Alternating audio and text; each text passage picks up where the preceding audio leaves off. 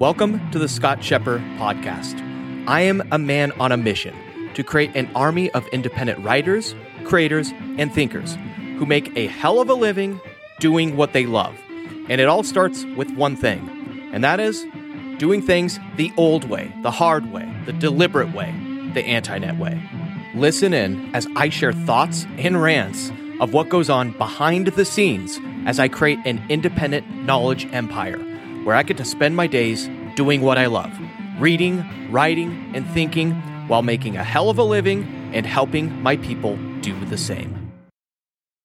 So, the TLDR version is this you should only meditate if you're an atheist or a transsexual.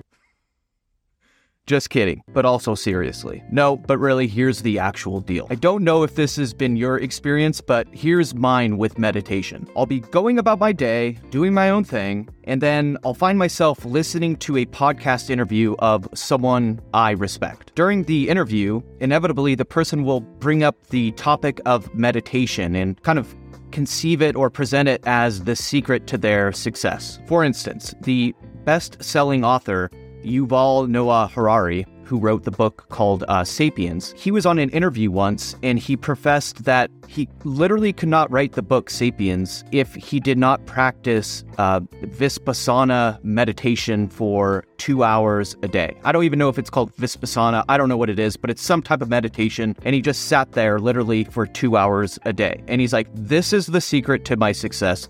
This is the secret and the only way that I would have been able to actually write the book Sapiens. He went on to say he made a pretty good point. He was like, "Look, I'm I'm trying to fit and encompass like, you know, 200,000 years of human history into a 400-page book without meditating in serious contemplative thought and calming the mind and concentrating. I literally would not have been able to write the book Sapiens. So, inevitably, you know, hearing something like this, it it sticks with me and it sits in the back of my mind and ruminates for a while. Then what will happen is I'll come across another interview and I'll be listening to another podcast. For instance, I was listening to one with uh, Tom Bilyeu, and uh, he was interviewing Robert Greene, the author of like 47 Laws of Power, The Laws of Human Nature. He really likes the, the term laws. I think it makes his book sell a little bit more. Who knows? Anyway, he was on an interview and Tom asked him, like, you know, what have you been doing? And he said that one of the most game changing things that he did for his own writing and his own work. The most transformative thing was that about 10 years prior, he started uh, the practice of meditation. And that really helped his writing tremendously. And also his life. Inevitably, what ends up happening is that over the course of the following weeks, I'll start to like see and recognize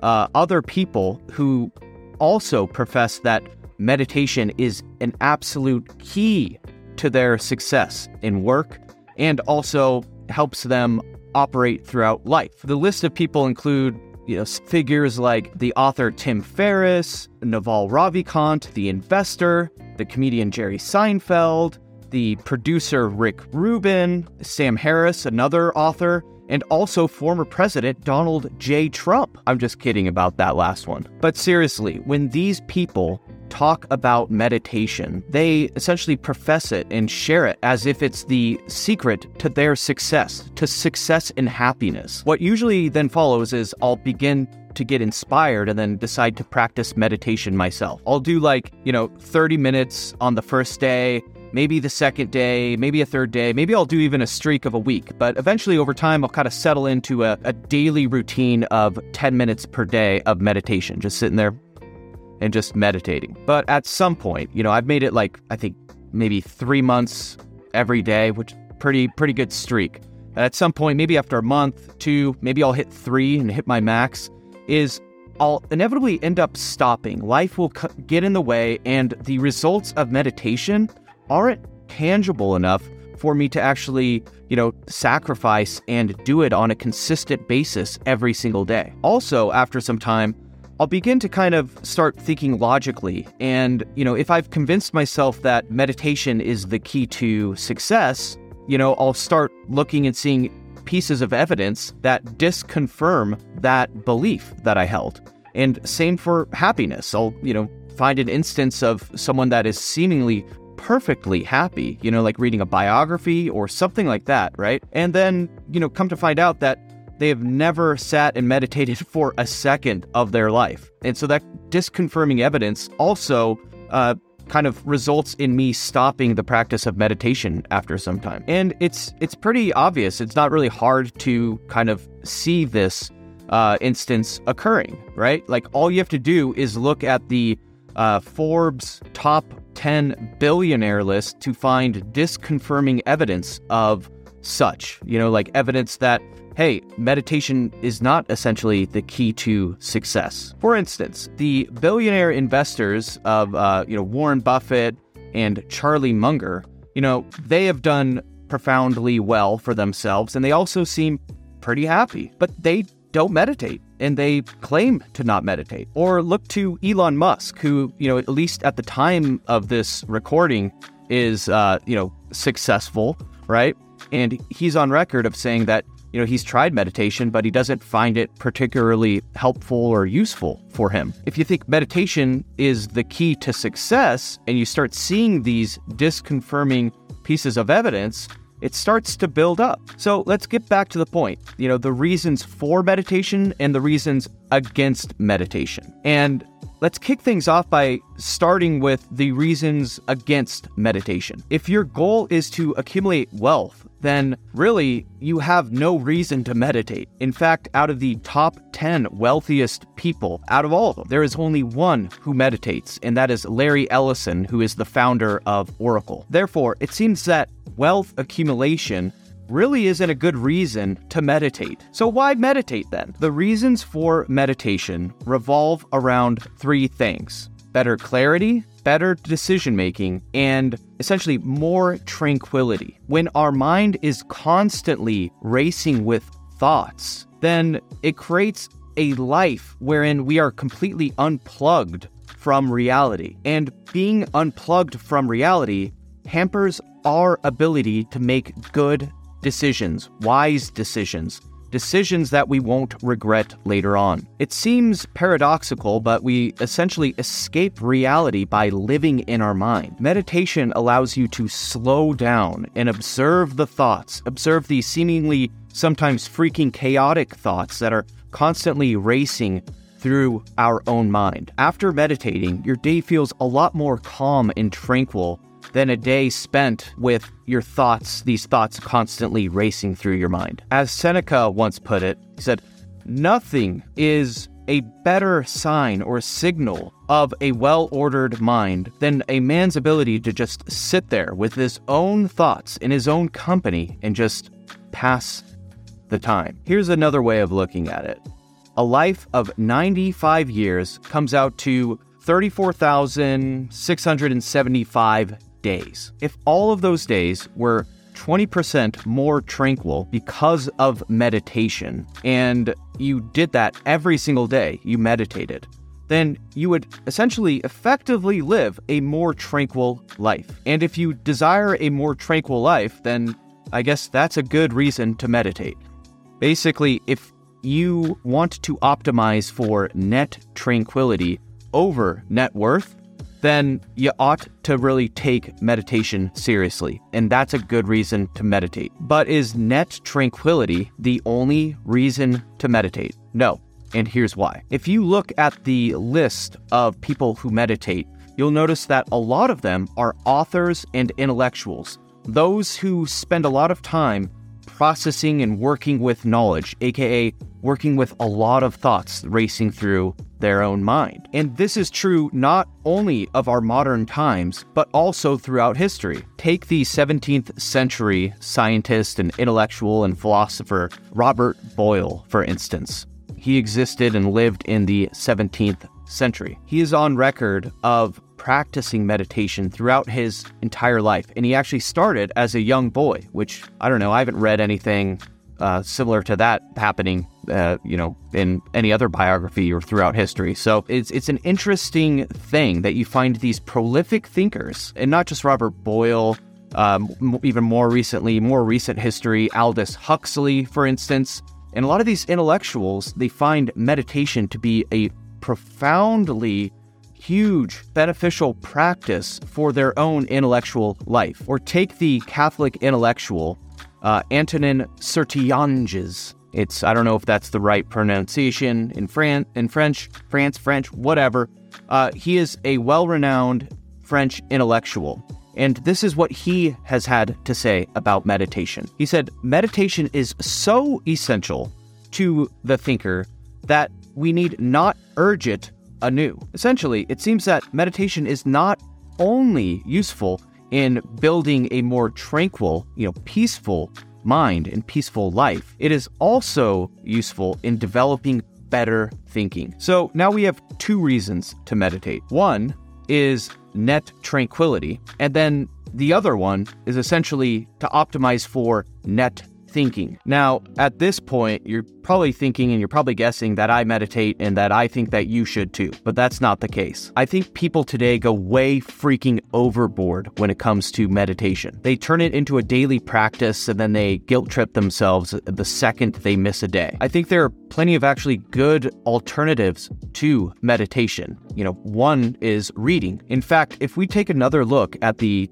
top 10 list of Forbes billionaires, we find that, you know, only one of them meditates, right? But almost all of them, the majority of them, are voracious readers. So perhaps it's not actually the practice of meditation that is valuable, but it is the act and the practice of slowing down the mind that is valuable. In doing so, in focusing on some practice that helps you slow down the mind, right, and think deliberately, you're not only optimizing for net tranquility and net thinking, but you're also able to optimize for net worth as well. So here is my practical prescription. Here's what I'm getting at basically. I don't think you should worry about meditating every single day. Sure, add meditation to your toolkit and use it in an on demand fashion whenever your mind is like particularly scattered. You know, maybe like once a week or something, you know, if that. However, don't fret and freak out and be convinced that you need to turn meditation